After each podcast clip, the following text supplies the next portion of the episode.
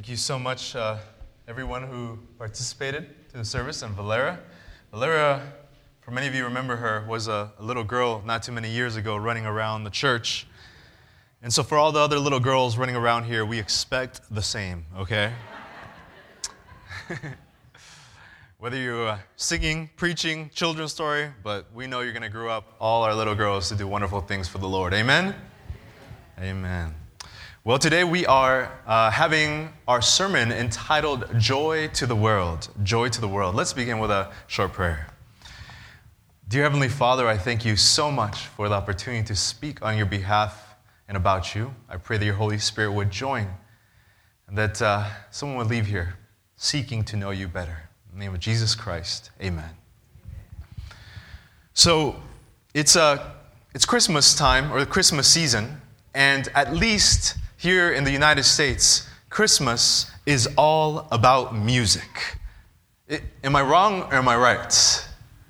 I mean, when we think about Christmas, we think about all the carols, we think about the hymns, uh, Christmas hymns in the hymnal. And when you've gone to Christmas programs like our Christmas program last Saturday and the school's pre- Christmas program this last Thursday, what is primarily done there? There are songs and songs and songs and more beautiful songs. And, and you guys enjoy them, don't you?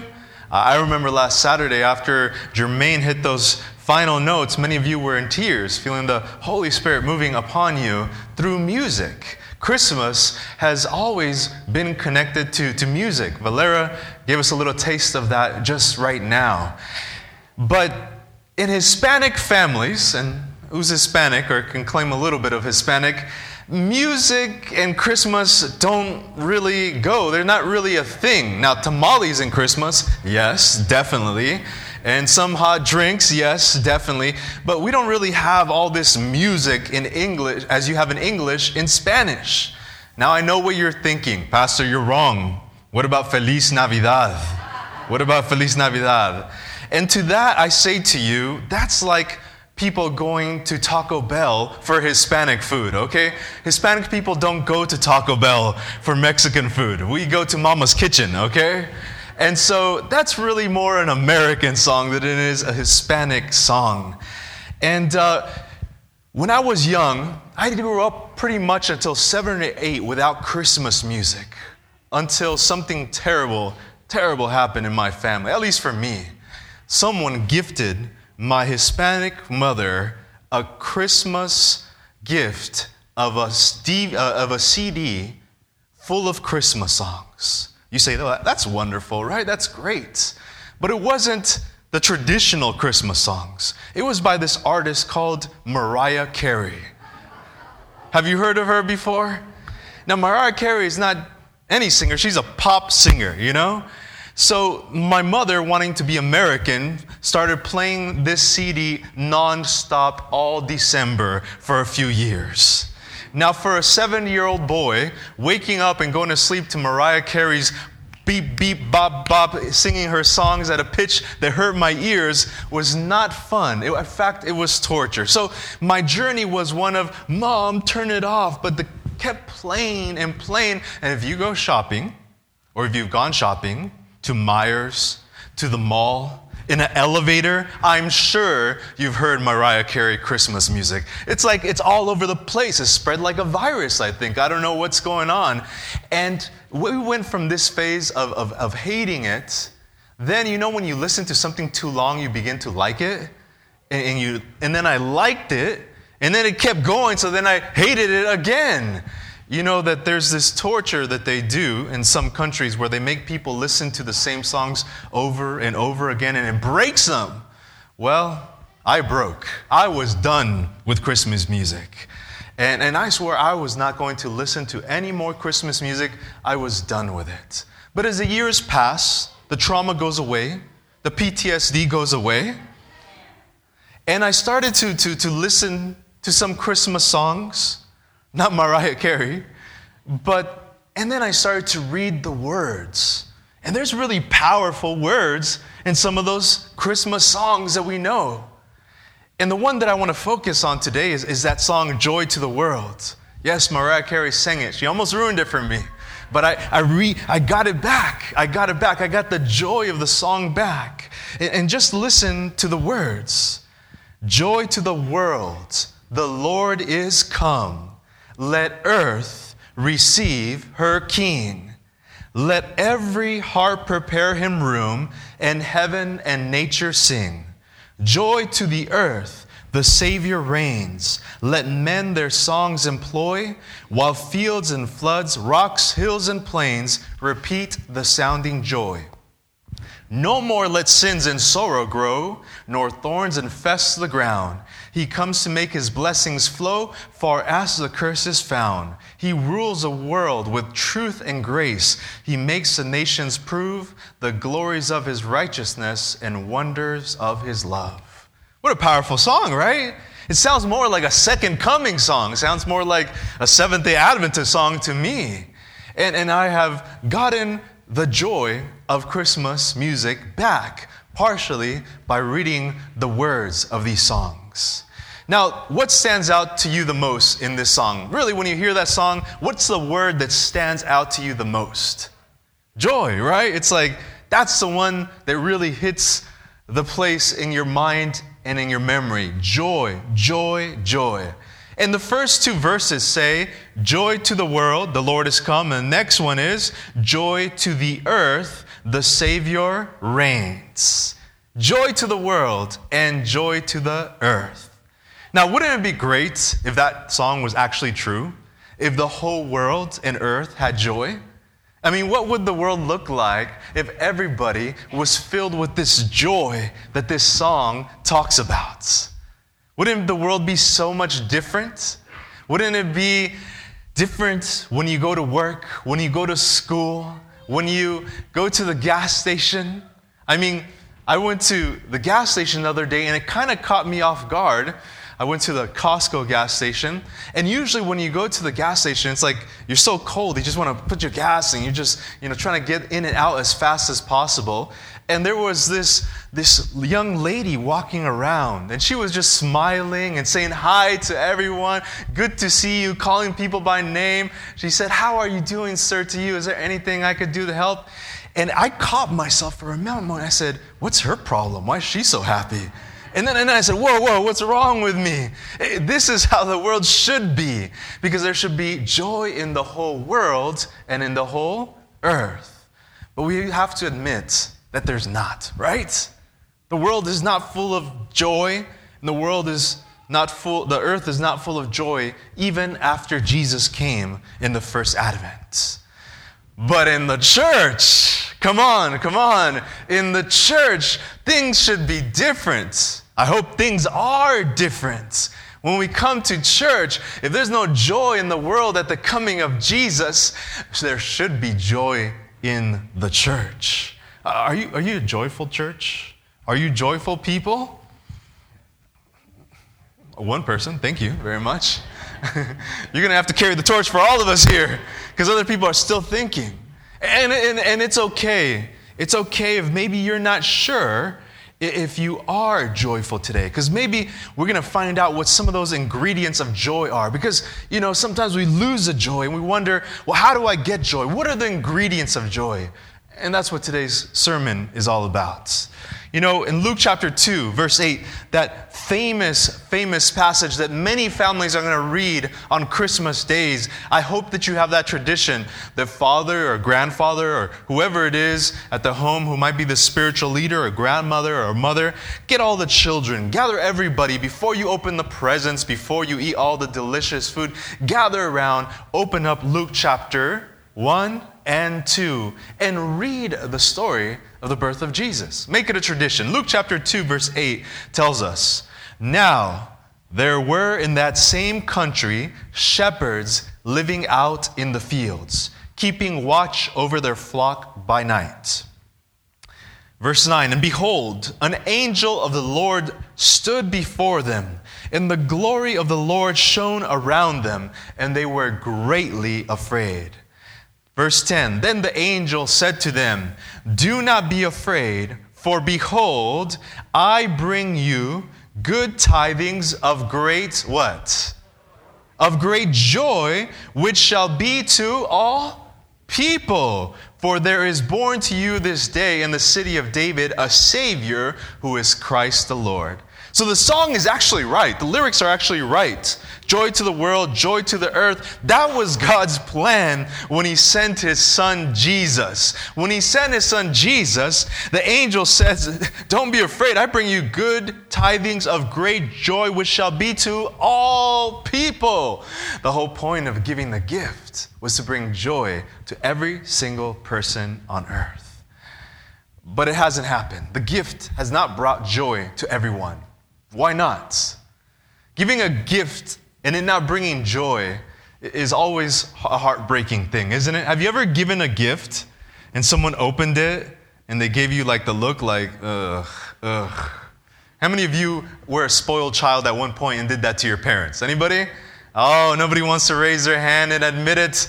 Uh, I know that I was a spoiled child, and I remember one day I decided that my parents had to buy me a real motorcycle, like a real motorcycle. I was so into motorcycles, I think I was a sophomore in high school, that I bought Harley boots. You know those big Harley boots, the big black ones?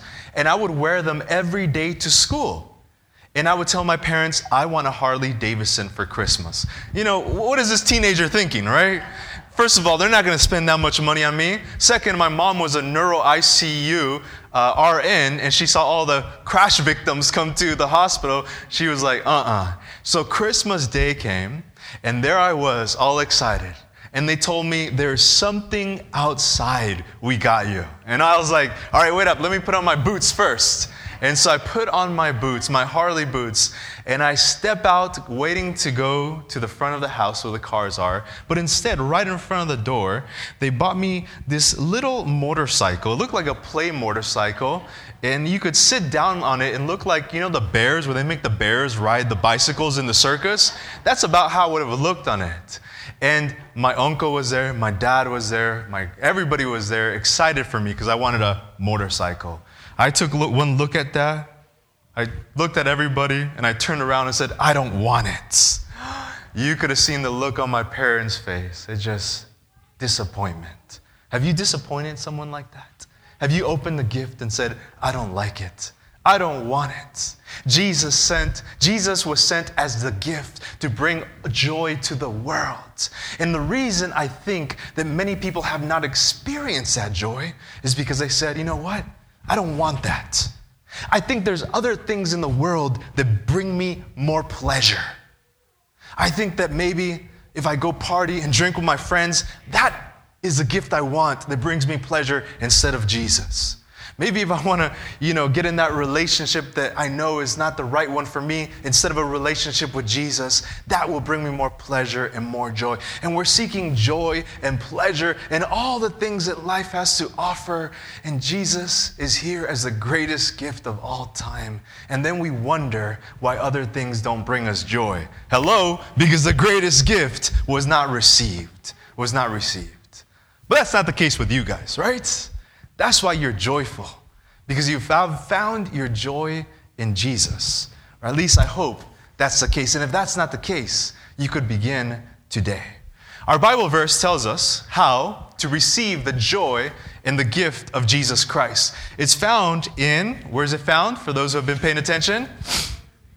Where's it found?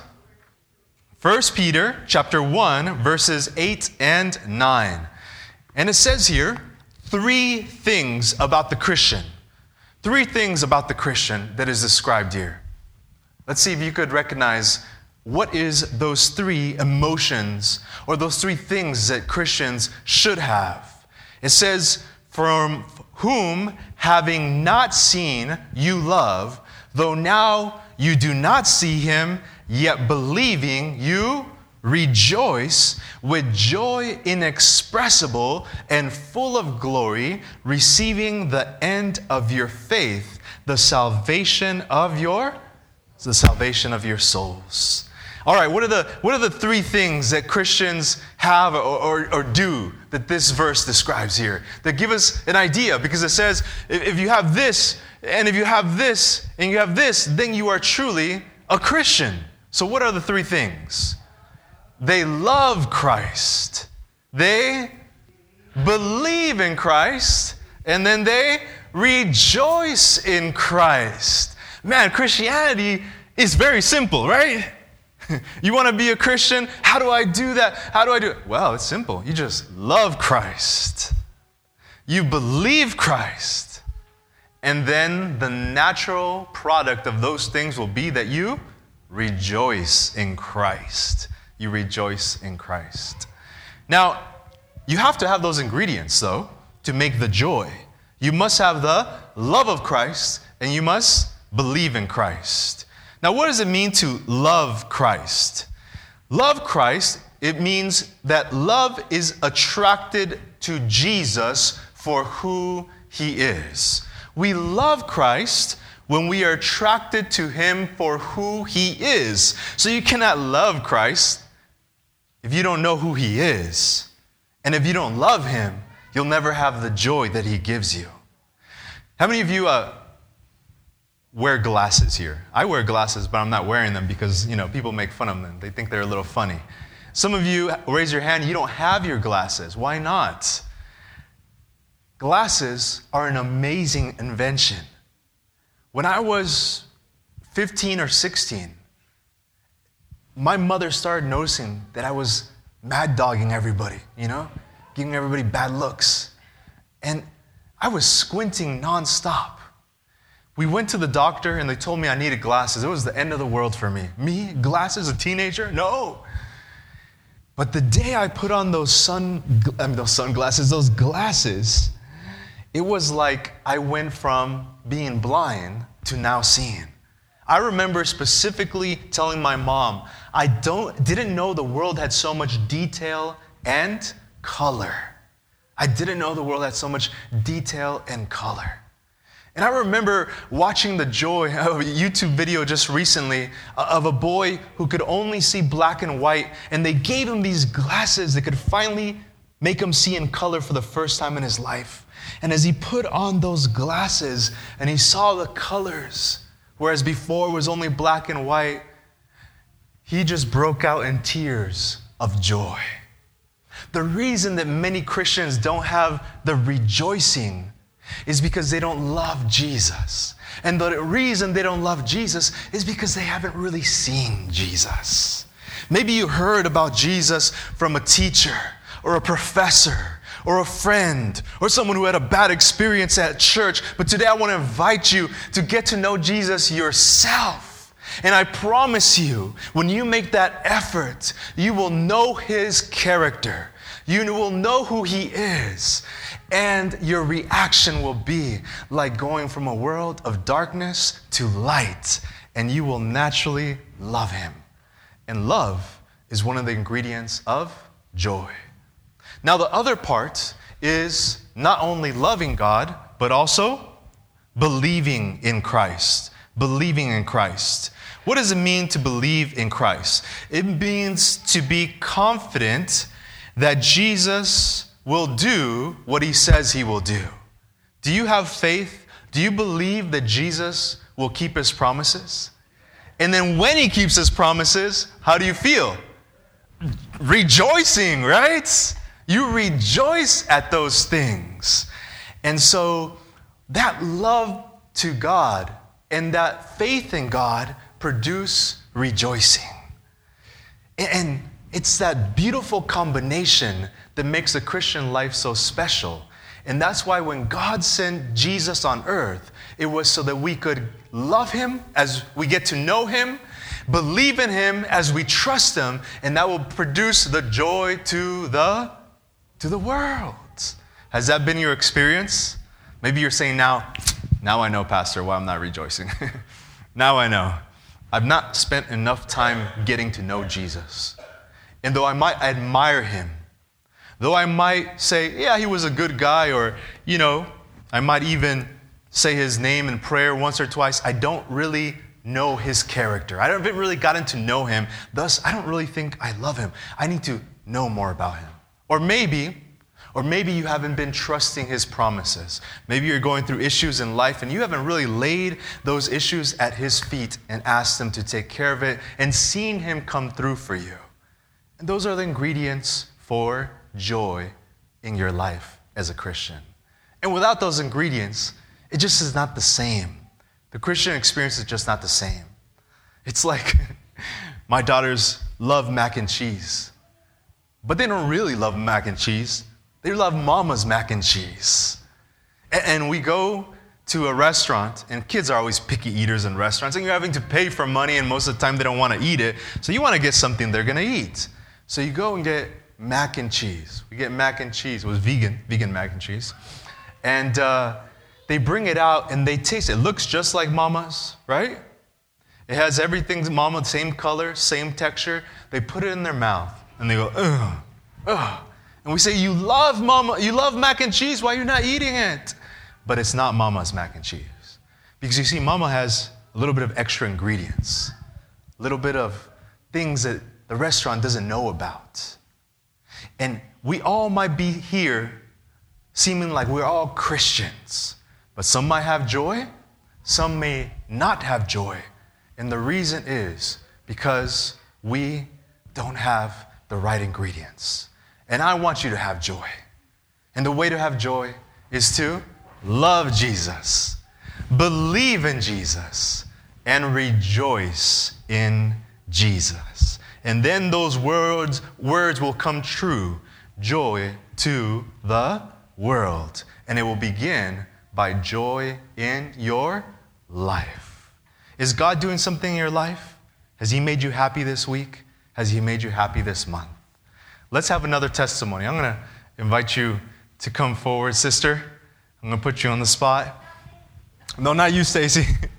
um, and I'm going to get a mic- microphone here because uh, what's the point of God working in our lives if we don't really share um, real life testimonies of how He's working in our lives? Amen? Would you, would you introduce yourself to your church family and the visitors that are here? Karen Gunter. How many of you know Karen? Amen. it's okay. I'm here.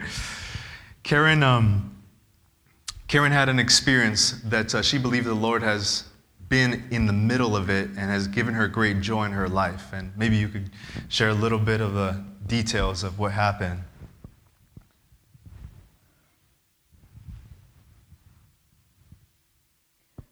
Just a little over a month ago, my mom passed away. And we were estranged for 40 years. And all I wanted was her love and her forgiveness. And the day that she died, I was told not to come. So I was respecting her wishes. And then my son called and said, I want you down here for me. So I went down, and she wasn't happy I was there at first.